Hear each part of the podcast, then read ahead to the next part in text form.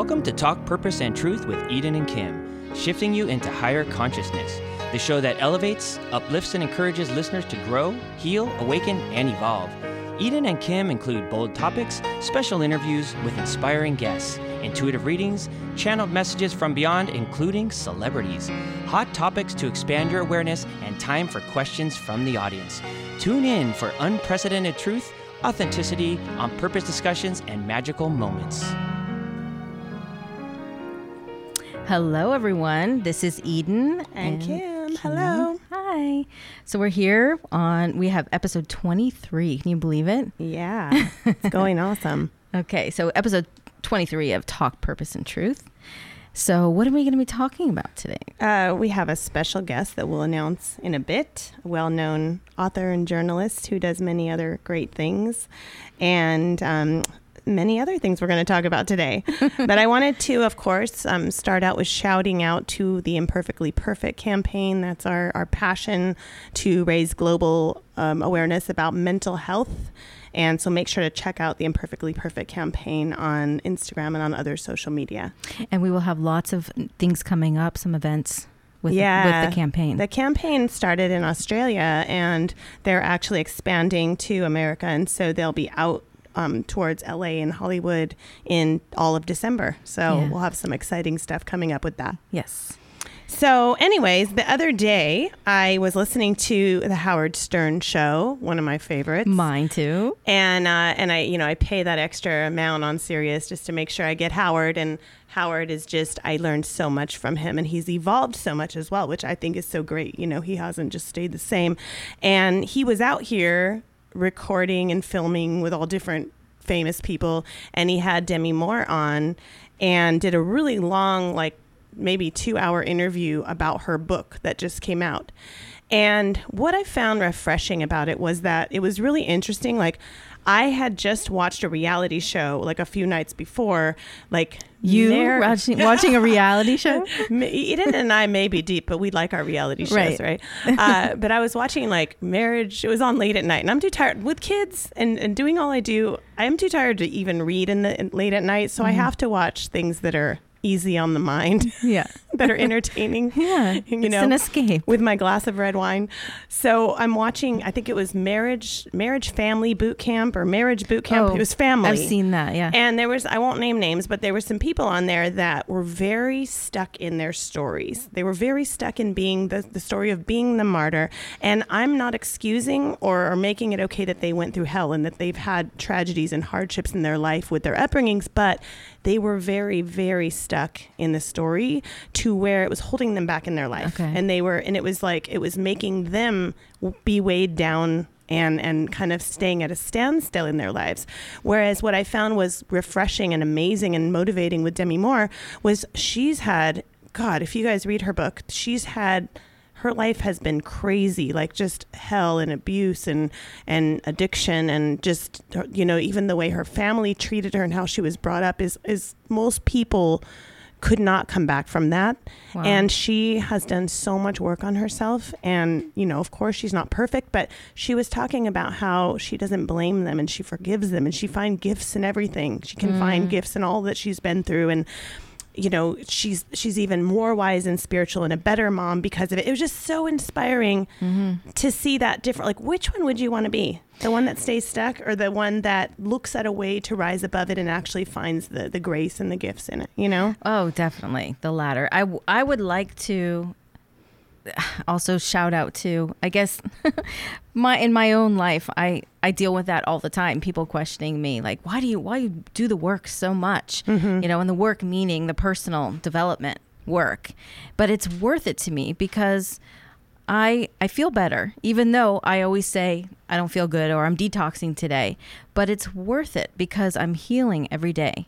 Right. And you know i i just feel like you know, there's no other way to do it. And there's no, you can't stop it once you start it. But it, there's a purpose in everything. That's the way I like to look at it. Yeah. And I think sometimes it's funny, people think it's easier to ignore things that have happened in their past mm-hmm. or, or issues that they may have and try to blame other people or, or just look at it as their story. Well, my life's just hard. It's always going to be hard. Or that always happens to me. Yeah. And instead, face it because I have found with what happens with just even with people I know or even with clients or even myself is if you push it down and hide it too long, it may be not until you're 60 years old, but it will come back up, and all of a sudden you have physical symptoms, or all of a sudden you're feeling moody. And sometimes it's stemming from something that was you were five years old and you repressed, Repressed, or yeah. a breakup at age 18, you Yeah. know, that you you stuff down. And if you do the work, you can get it out of you and actually turn it into freedom and, and grace and you know more wisdom to be able to be a better person so it's i feel like it's worth it but it is hard it's hard work Always. It's always hard. No one's saying it's easy. yeah Yeah. But well, it's eventually. harder to stay like that though oh, I know. well, it's always work. yeah Yeah. I'm Yeah. willing to do it. And I, ho- I teach my kids too. Hopefully they listen to that. I mean, it's so important. Yeah, and I think, and it was interesting because Howard Stern talks about how you know he's so open to that because he had, he says the biggest mistake of his life was his divorce. Even though he's very happily married, mm-hmm. he felt it was his mistake, like it was his fault, and that's what actually prompted him to go to therapy like three or four times a week. Always, he he's a big, big advocate of going to therapy Wow. and seeing somebody, and so I feel like that's such a good example, especially to people that are closed to that. Like, it's okay. We're Mm-hmm. Yeah. all a mess. We all, Yeah. you know, are imperfectly perfect. Yeah. So even Howard Stern admits that he needs therapy. Right. Yeah. For years. Mm-hmm. yeah. Oh, wow. Okay. So, anyway, well, we're very excited to have our guest on. And our guest is Chris Epting, writer, storyteller, host. And it's it's kind of interesting because I first met Chris. He interviewed me back when I was doing vegan outreach and, and was in this rock group years and years ago. And um, and we've kind of kept in touch on social media and we're in the same we live in the same community. And so I always see all the big things he's doing. So, Chris Epting is an award winning journalist and the author of over 30 books on history and mm. popular culture. His passion for storytelling has made him a sought after speaker. My voice is getting like Demi Moore. Um, all around the country. And whether he's sharing little known hidden history about Americana, music, baseball, landmarks, and more, his presentations are always stimulating, engaging, and just as entertaining as they are educational. For 10 years, he wrote a weekly column for the LA Times. He did the same thing for the Huffington Post for five years, Travel, Travel and Leisure, the Wall Street Journal, AOL.com, and more. Many of his best selling books make him a regular on radio and TV all over the country. So he's done, I, there's so many, he'll talk about some of them, but I'm just going to name a few. Marilyn Monroe died here from the Santa Monica Press. Led Zeppelin crashed here, a musical history tour from Santa Monica Press. Roadside Baseball, Adrenalized, which is a memoir with Def Leppard's Phil Collen, who I'm friends with and love him. Um, he has one coming out, Idol Truth with Leif Garrett. So Leif really- Garrett. I Leif want to get sorry. right in. Yeah. I was going to correct her if you As did. I've learned, it's Leif Garrett. Leif Yeah. Garrett. That's that's much sexier. Um, he's also hosted shows and done speaking and voiceovers, and he has a podcast. It, you can tell from his voice, and so we're really blessed and and feel excited to have him here. And I feel like it's iro- ironic that he's done so much with rock, and we record in this historic rock studio. So Yeah. welcome, Chris. Thank you for having me. And this is a really cool space. You feel it when you walk in. The air is sort of nice and, you know, tangibly sort of tinged with uh, the music history here. It's a really nice place. So thanks for the invite. Ah, well, Oh, we're yeah. excited that you're here. So, okay, I'll ask you a question. So, all these books that you've written with um, or about these Mm-hmm. rock stars, do you work with them when you do the writing?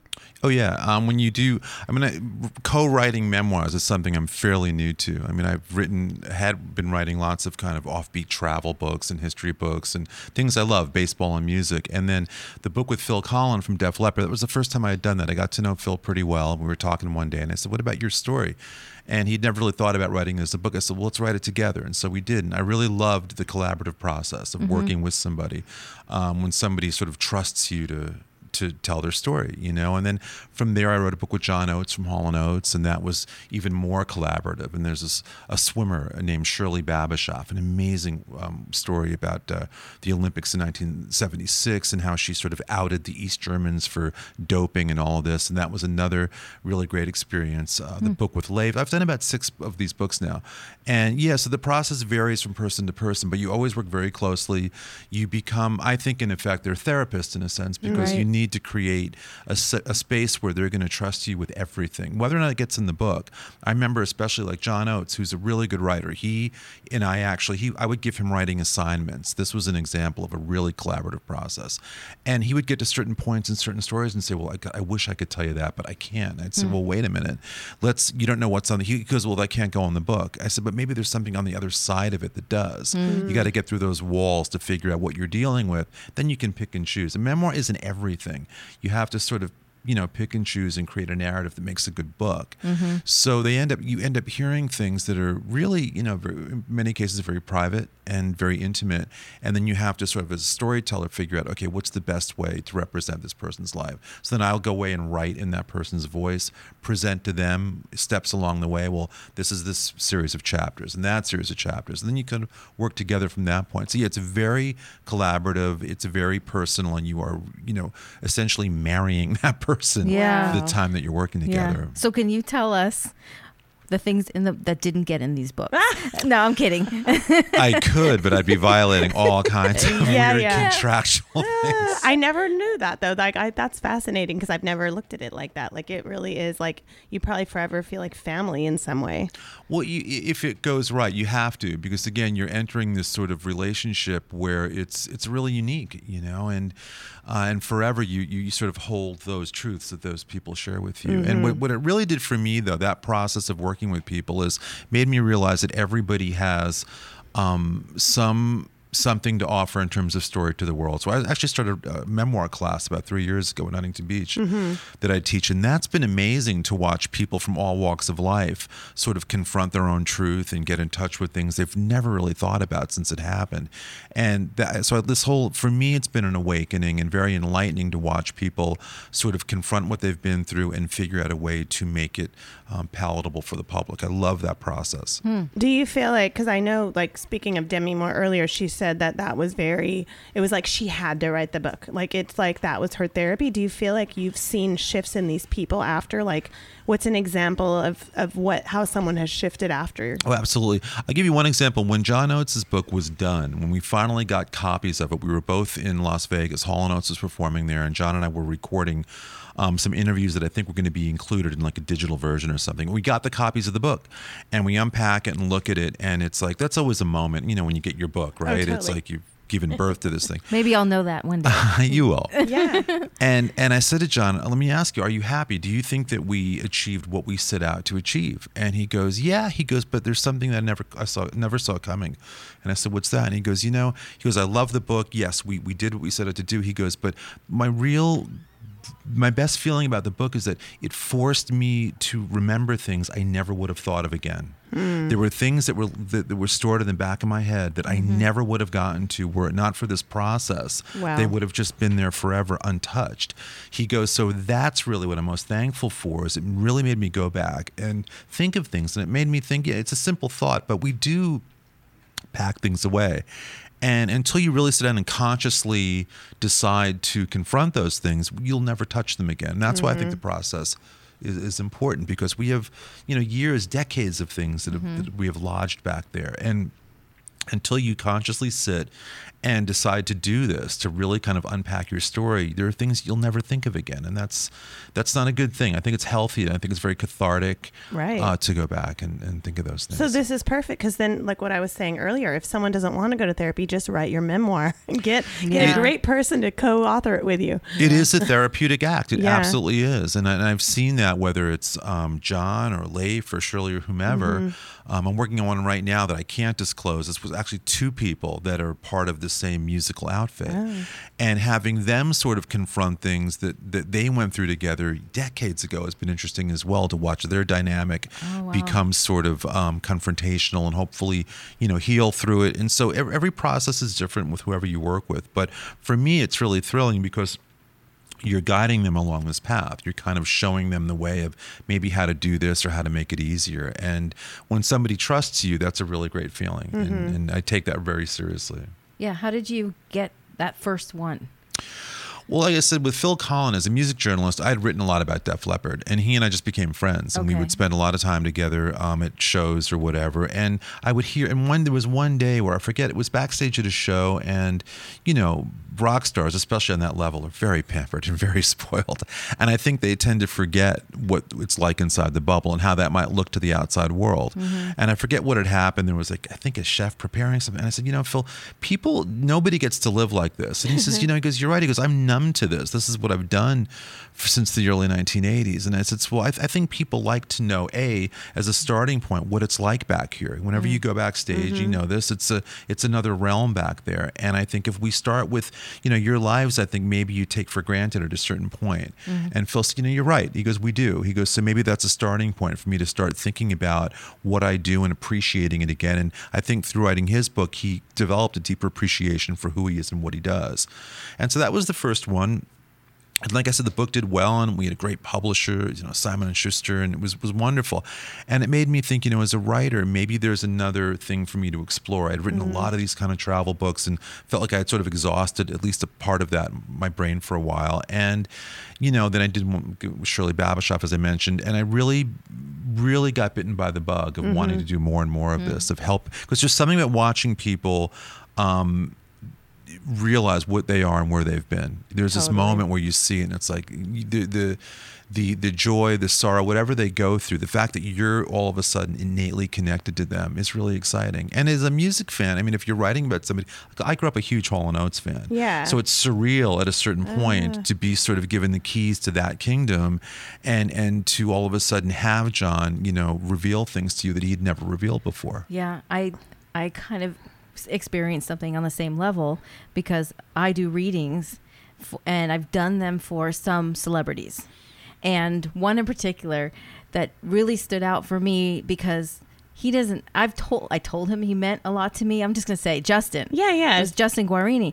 He didn't see himself like a big star, and it, that's not how I looked at him. But there was just something special to me about him. I followed him from the beginning Because you're kids and you watch the movies. yeah, and- and Yeah. yeah. So it meant so much for me to be able to get that intimate with him too, and get personal and nothing I would ever repeat. Right. But to be in that two hours with him, that uh, it will never be forgotten.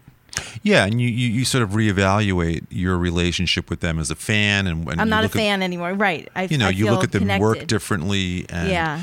No, it's interesting to be exposed to things like that. But like I said, Yeah. the, in, in helping people tell their story, that's really where I've sort of arrived now as a writer. Is I love the process of helping people, and that's why the class is an extension of that. Is um, healthy not just for people who take the class, but for me too, because I get to watch them go through that change Oh, yeah. of deciding to do it, and it's it's it's exciting to watch. Oh yeah, it's probably very fulfilling for you. Oh, very much so. So who's someone you would love to just sh- like what comes to mind when you if you had a dream person to do a book with, you could have anybody. If I had my druthers, okay, I grew up a really big Stevie Nicks fan. Ah. And I had the good one. opportunity a couple years ago to be in her house with her, and I was doing a piece with her on her, and spent this amazing evening talking with her. And then once when it was all done, we were just left in the house. It was a film crew and all, so they all left. It was my son was there actually as Wow. well. And we were with her, and we're talking, and she's you know really comfortable and pulling out artwork and going through her closets. It was amazing. Uh-huh. And and of course, as we're talking, I had to bring it up, and I said, you know, have you thought about telling your story? And she says, you know, because that would be one for me that would be a Oh, great yeah. experience. And she goes, I've got to wait till I'm like 90 years old when everyone is no longer is on this planet. My God. Because there's too much to reveal, and I which I Yeah. totally respect, and I know what she's talking about. But she would be at the top of my list. Um, Bob Dylan would be a close second. Mick Jagger would be the first one. Yeah, as this. Rolling Stones freak that I am. Um, but those would be the big ones. I mean, Jackson Browne, I, I, I hope he writes his book at some point because I think, you know, again, as a storyteller musically, I think he's got a more, and, and just what he's done as a songwriter, Right. I think is really important. There's people that I hope write their stories, whether I'm involved or yeah, not. yeah. I just want to know. You're putting it all out there. Now it's going to manifest. That's what I like to think sometimes, you know. But it's weird because I, uh, about two weeks ago, was sitting with a musician, a very well known musician who I, again, I can't mention yet as part of this book project. And this is somebody that everybody knows, everybody loves. This is somebody somebody who, as a craftsman, is just one of the best. What he was revealing, though, his insecurities as an artist mm-hmm. and where he thinks he is on the food chain, which is down at the bottom, which is crazy to me because if you know who this person is, but you realize his truth is his his honesty and his modesty and this humbleness that's almost you almost feel like it's put on, but it's not. It's real. Wow. And you think, how can somebody that good? But then you realize that's what they feed off of. That's what probably makes them good is the fact that they are they oh they do feel inadequate and they do have anxiety about who they mm-hmm. are and that's mm-hmm. what they're dealing with and that's what they're writing about. So mm-hmm. they're they're they're writing from such an honest viewpoint of somebody who isn't jaded, you know, who isn't been taken over by the business, and that's why their songs are so organic and why people I think you know relate to them the way they do so it's another example of when you get a chance to have that intimate conversation with somebody i can't listen to that music anymore and not hear something deeper mm-hmm. and more mm-hmm. provocative about it knowing where they came at it from That's beautiful. Wow. And a lot of times they, I know they believe like the stuff we've channeled from Prince as well. Like the, they believe that if they get help, that their music won't be the same, um, or they'll lose some of the abilities. That was the message we got from Yeah. Prince. which yeah. I think there's a lot of truth to. I mean, again, if there as an artist, you know, you can't mess with it too much. I think if that's what you're channeling and that's what you're writing about, and it and it's working, and people are relating Mm-hmm. and reacting to it, you know, I'm not sure you'd want to mess with that formula too much. You know, Right. if, if Yeah. it's working. yeah, that's what he said. Mm-hmm. But just sometimes they end up so tortured. That's the only thing. Well, look, And- that's an artist's life, you know, pure true artists and pure artists, um, which I'm not even sure if we if we have it as much anymore because um, my daughter's here tonight and she and I recently I grew up loving Patti Smith, growing up in New York, you know, CBGBs and Blondie and Patti Smith.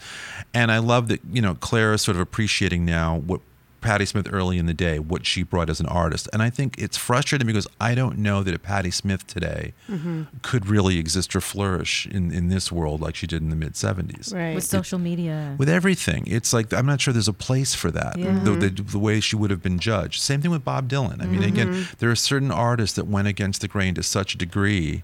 I just wondered today if they would have be able to, you know, survive on any level because of the judgments and the standards and things we put on people and the pressures and the social media. And it isn't about anymore just this sort of organic connection you can make in a little club in New York City reading poetry. And from there, I mean, I guess to some degree it still goes on, but it's, I think it would be more of an uphill battle for artists that are, that are so committed to what they do, that are so pure um, of heart, like I think she is. Uh, I, I- think they would have to compromise today to achieve any kind of commercial successes. Right. That's what we're talking it's, about. It's it's hard. I know. I see that with Lady Gaga. Like she struggles with that. You know, like the same thing.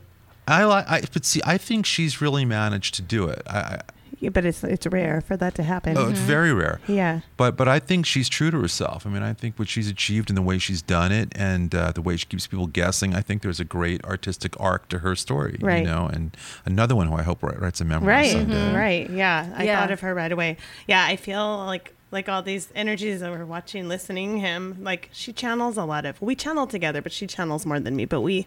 She gets a lot of musicians that have passed. Michael Jackson. Really? A lot. Yeah. And what do you what what do you what's the sense from him that you get?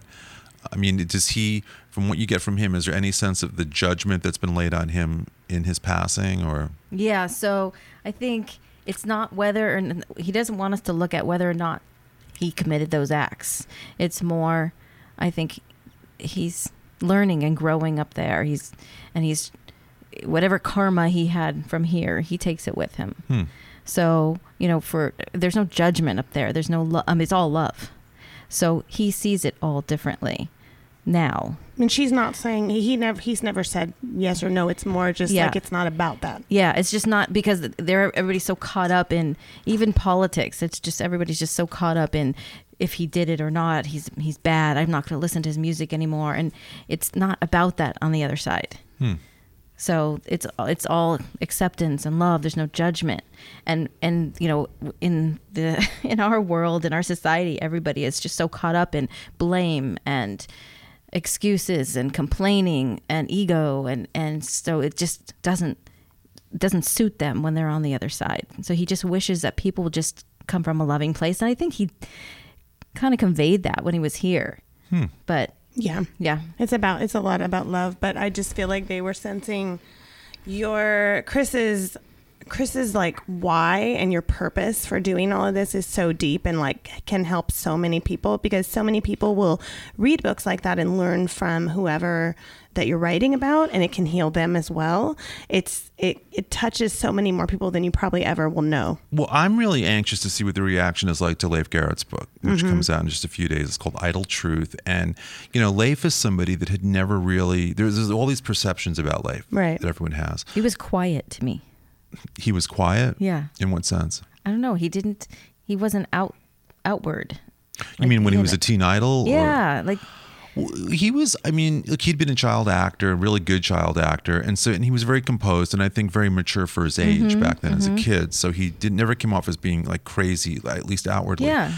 And um, when he and i first started talking a couple of years ago it became evident that he there was a lot he wanted to get off his chest that he had never gotten off his chest before mm. about the reality of what that situation was his truth mm. while he was going through that crazy time. Mm-hmm.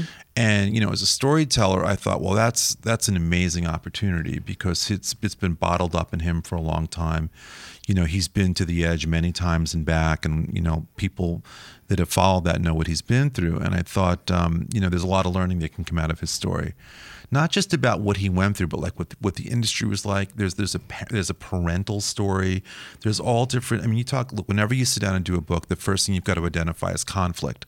No conflict no story right? You have to have that's what you build stories around are conflicts and and typically with a subject you can find two or three really key conflicts that you can sort of then you know build upon. With leif there were dozens. Hmm. Hmm. And it really became okay which ones are we going to pick? Because you really were up against it. And you navigated through all these things as a young person. Which ones are we going to isolate mm-hmm. that are going to have sort of the most universal truth? And that was one of the biggest challenges was figuring out which conflicts to address. Wow. and once we figured that out then a lot of things fell into place behind it. And i'm really again i think people will be a very surprised by some of the stories in the book. There are some really eye-opening things in there that that expose a big part of what was going on back then. Um, some not so good things, and if anybody could survive what he was in the midst of, then that to me is sort of the, the main takeaway, Right. surviving that story. I think that's what a lot of people look to look to someone like that as an example. And what you talk about, how you're describing life and all these incredible stories and conflicts, they're surprising. It's just surprising to me that to hear that there were so many of those in his life. But then I started to think about the fact that now with social media, a lot of people who are famous, we hear when there's a conflict in their life. We know about it. But someone like Leif, who was famous before social media, Right. True. we so those are the people that maybe will be more intrigued to learn in you know to read their book Yeah. because we don't know what happened No, you, you don't, and and, and, Yeah. and and these things were covered up, you know, and and here's a chance for us to sort of take the lid off of a lot of these stories as well, which we did. And like I said, some of them are going to raise eyebrows. Some of the stories in the book are definitely going to, I think, create conversations and um, may generate some phone calls here and there. but but they had to come out. He wanted them to come out, and I think um, it was good for him to to want these out because it liberates him, I think, and and, and frees him a little bit all of a sudden to be able to shed these things publicly and let people know what was really going on. And then um, I think people might look at him in a different light, and I think that's a good Awesome. thing. You know. Maybe it could be a movie like The Dirt. oh, listen, I think his book is very cinematic. There are amazing characters in it that most people are familiar with. Um, but you know his story in the in the middle. The first time he and I were talking about this, I said, you know, to me, it's kind of a it's just a story about addiction. You know, not just your addictions that, that are public. I said, but the way the public became addicted to you and the oh, way you were sort of sold mm-hmm. as a, as a drug for young mm-hmm. Mm-hmm. girls, right? And I said that's a whole different way of looking at it as a story, you know, because there was this very calculated plan to distribute him like that and it worked. But did it really work? You know what are the consequences of that? And and what were the damages as a result of that? And that's what we get into. So Cool. so That it's is. really there's like i said the stories are incredible. Um you know there were stories Leif would talk about and i say sure you want to go there? And he's like yeah i do. This is the time to do it. Good And for him. so good for yeah, exactly. And it takes a lot of guts to do and not everyone does that. When you mentioned demi moore's book i think it's great that she went as deep as she did. A lot of times um, celebrity memoirs don't do that, and they're really mm-hmm. just a way to kind of it's almost like a publicist version of what they want to put out there. Mm-hmm. But Right. you can tell the ones where people are really honest and really kind of reveal truth and, and try and put it out there, hopefully in a way that people can learn not just about the celebrity but about themselves. Mm-hmm. And I think that's when those books work the best is when they're given there's that universal truth that you can learn from and maybe apply something to your own life. Hmm. Exactly. I definitely want to get it. Yeah, I know. Me too. Yeah. You'll have to let us know what you think of it. Okay. Definitely. So, so I have one more question. Um, so what I feel like it's so fascinating. You, I really feel that you've been able to have this life of of playing, like in a way of doing the things you love, and like I feel like you made sure you created that. Like you made sure that you jumped into that. And so, how did that all come about? It wasn't easy. When I got out of college, I wanted to be a writer. I've wanted to be a writer since I was a little kid. I had a school teacher who who paid me some praise on a little story I wrote, and she changed my life. Oh, my God. Fourth grade teacher. Tina Rinaldi, who I've, I've I've tried to track her down, haven't been able to find her, just to say thank you for Mm. taking time to do that. So I get out of school, and no one's hiring like writers or novelists or anything. So I went into advertising. I wrote and directed commercials for 20 years, which Mm. was storytelling on a different sort of level. Mm-hmm. And then there were books I wanted to get to and all that. But I have to tell you honestly, this would not be possible were it not for my wife, who, you know, as a stay at home mom, you know, really created the, um, the platform and the scene, the scenario where I could go do what I wanted to do. Because when I left advertising, that was I'm not a big risk taker, and that for me was a big risk. Um, And I just had this feeling like, no, there are books I want to write, there are things I want to do um, that are not taco commercials. You know what I mean? There are stories I want to tell and travels I want to do and all this. And honestly, if someone's not maintaining everything else and keeping everything humming, that wouldn't be possible. So I think having you know somebody uh, you know a partner who's conscious of that, who wants you to succeed, I think that's a big part of it. Beyond that, as far as what my part of it was, was just feeling like. Um, you know, there are things I dreamt about as a kid that I wanted to do, and you start to see the time. You know, you, you know, time begins ticking away from you, right? And I just realized that I think everybody at a certain point should remember mm-hmm. what they want, what they feel, what they want to leave behind. You mm-hmm. know, and what they once you're gone, what are the things that will represent you? And I started thinking, well, there are books I feel I could write, articles I could do, just stories I could tell that hopefully will live out. You know, my time here that people will pick up one day. It's one great thing about books. I mean, books are forever for the most part. Long after you're gone, I like to imagine somebody in a library, some old musty space somewhere, pulling something off a shelf that you worked on a hundred years before, and sort of getting into where you were at that point and getting involved in that story and having that story still resonate with them uh, years later. it's your legacy. Well, that's what you have. I mean, as a writer, you can leave behind your work, you know, Mm-hmm. and uh, that's sort of been my goal. So if that answers it, I love it. Yeah, and I think it encourages a lot of people because you you dared to go for it. And I like the shout out to the to the wife. well, honestly, I mean, again, All men should do that. you know we're not as thankful and and again without what what, what Gene did uh, through all those all that time and all those years it just wouldn't have been possible and how long have you guys been together? uh, we got married in 1991 Okay, wow, it's a long time and uh, 91 almost yeah, thirty 91. years. Yeah. that's awesome. But um, but beyond that, I'm, I'm you know I always encourage um, you know our kids and, and anybody who goes I speak at a lot of schools. Um, you get one shot, go do it. Mm-hmm. Someone's uh, my daughter may roll her eyes at this, but someone's going to do what you want to do. Right? Someone's going to end up with that. So why can't you position yourself to be that person? Someone's going to do it. Hmm. Whether it's writing a book or starring in a film or whatever it happens to be, someone's going to end Right. up there. So work hard and and and you know outthink and outwork and and you know aggressively pursue what you want to pursue because because that's how you do it. You know, nothing happens by accident, and you have to work hard for it. And uh, and I love what I'm able to do, and I love you know what, what's great about it is the more of this kind of writing you do, word gets out that you're a good partner to do these things with. At least mm-hmm. the memoir things. Right. So I've gotten contacted by other people who might have read one book or that and mm-hmm. say, well, how does this work? How do we, how, if we were to work together, what that, what's that like? And I love those conversations because you can really describe this wonderful scenario where you'll be able to talk about whatever you want to talk about.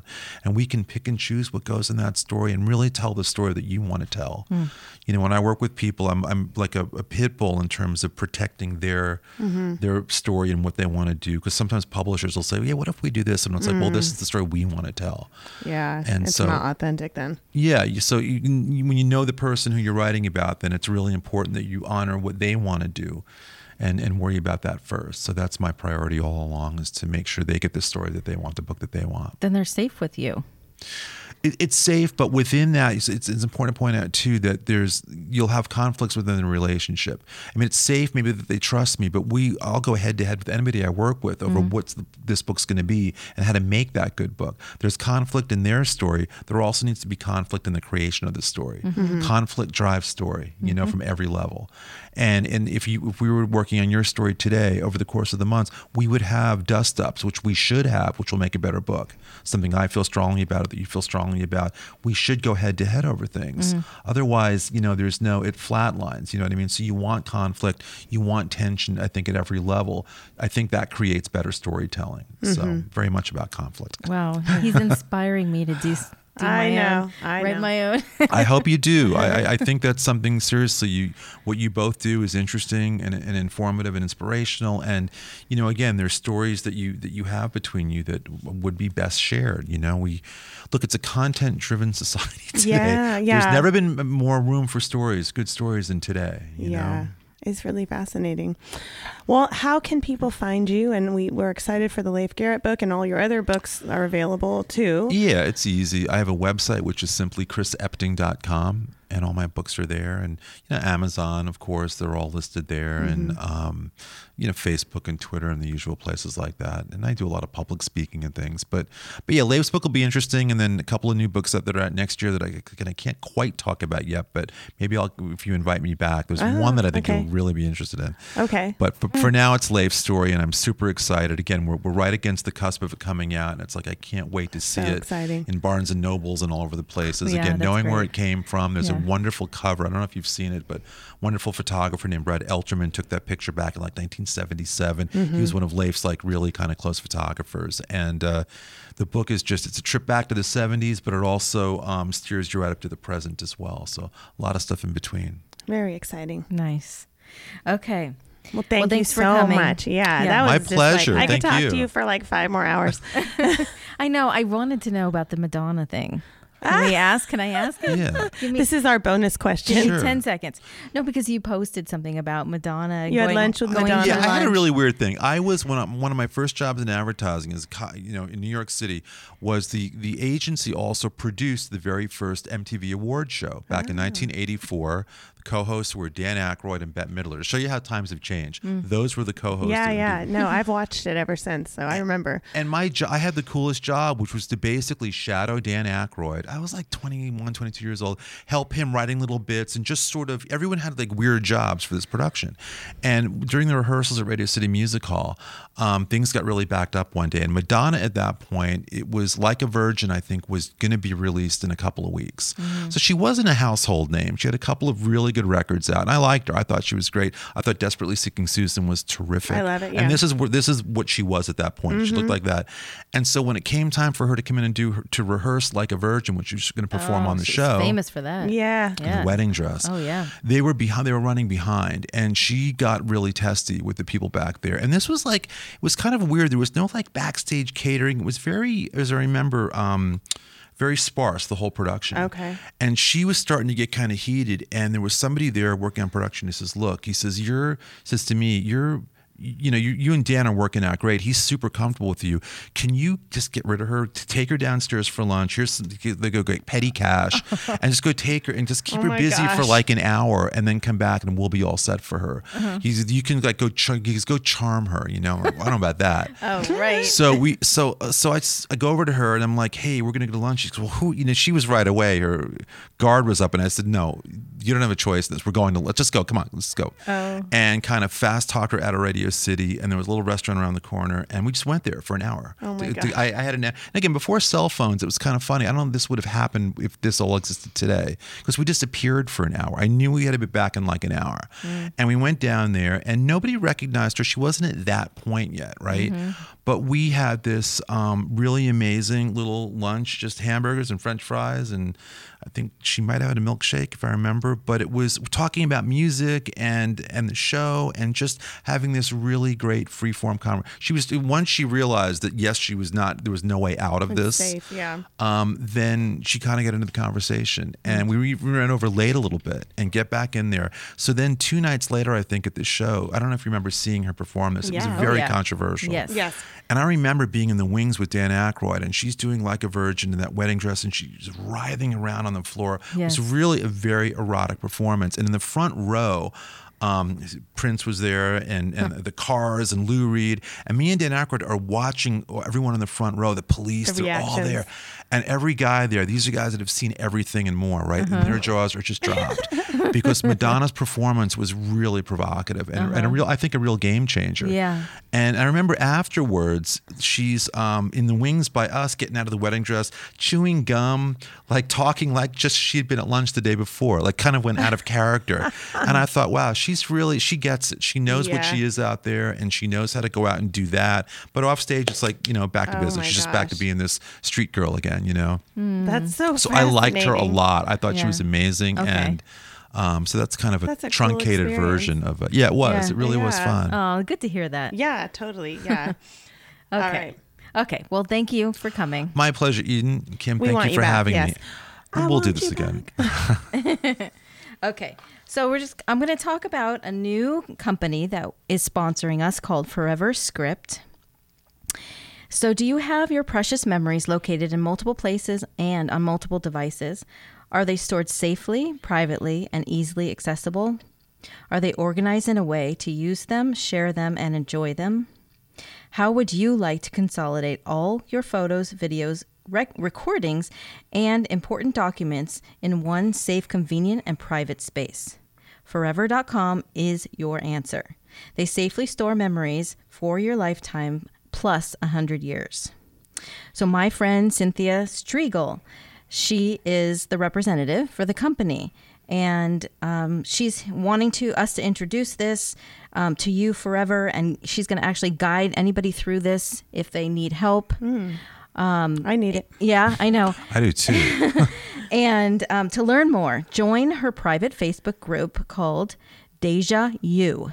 So that's D E J A Y O U. In quotations, Memories for Life. Or check out the company at forevercynthiastriegel.com. And her last name is spelled S T R I E G E L.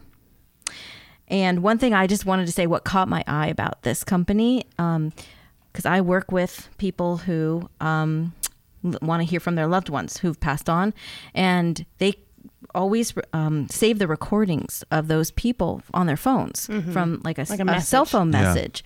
So she says that this company will store those for them, and so you don't have to keep them all on your phone. In a in a in a con- awesome. like yeah in a great way. So it's Wow. always in one place. They save photos, voicemails, convert old videos, create cards, gifts, and photo books in time for the holidays. So maybe you guys want to check that out for the holidays. It's a great gift. Awesome. That's Yeah. great. All right. Well, thank you everybody for listening, and we'll see you in the next episode. Bye. Bye.